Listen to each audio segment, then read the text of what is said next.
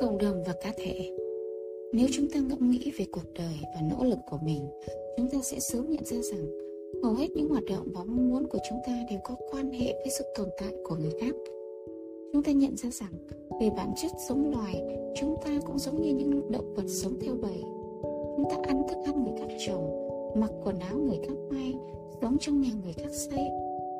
Hầu hết những gì ta hiểu biết và tin tưởng đều do người khác bày cho ta thông qua một ngôn ngữ mà ngôn ngữ cũng do những người khác tạo ra. Nếu không có ngôn ngữ, khả năng tư duy của chúng ta sẽ rất hạn chế, chỉ tương đương với những động vật cao cấp. Vì thế, chúng ta phải thừa nhận rằng để chúng ta hơn được động vật, trước hết chúng ta phải mong hơn vì được sống trong cộng đồng loài người. Một cá thể bị bỏ rơi một mình từ khi sinh ra sẽ có suy nghĩ và cảm nhận hoang dã như động vật, đến mức chúng ta khó mà tưởng tượng được.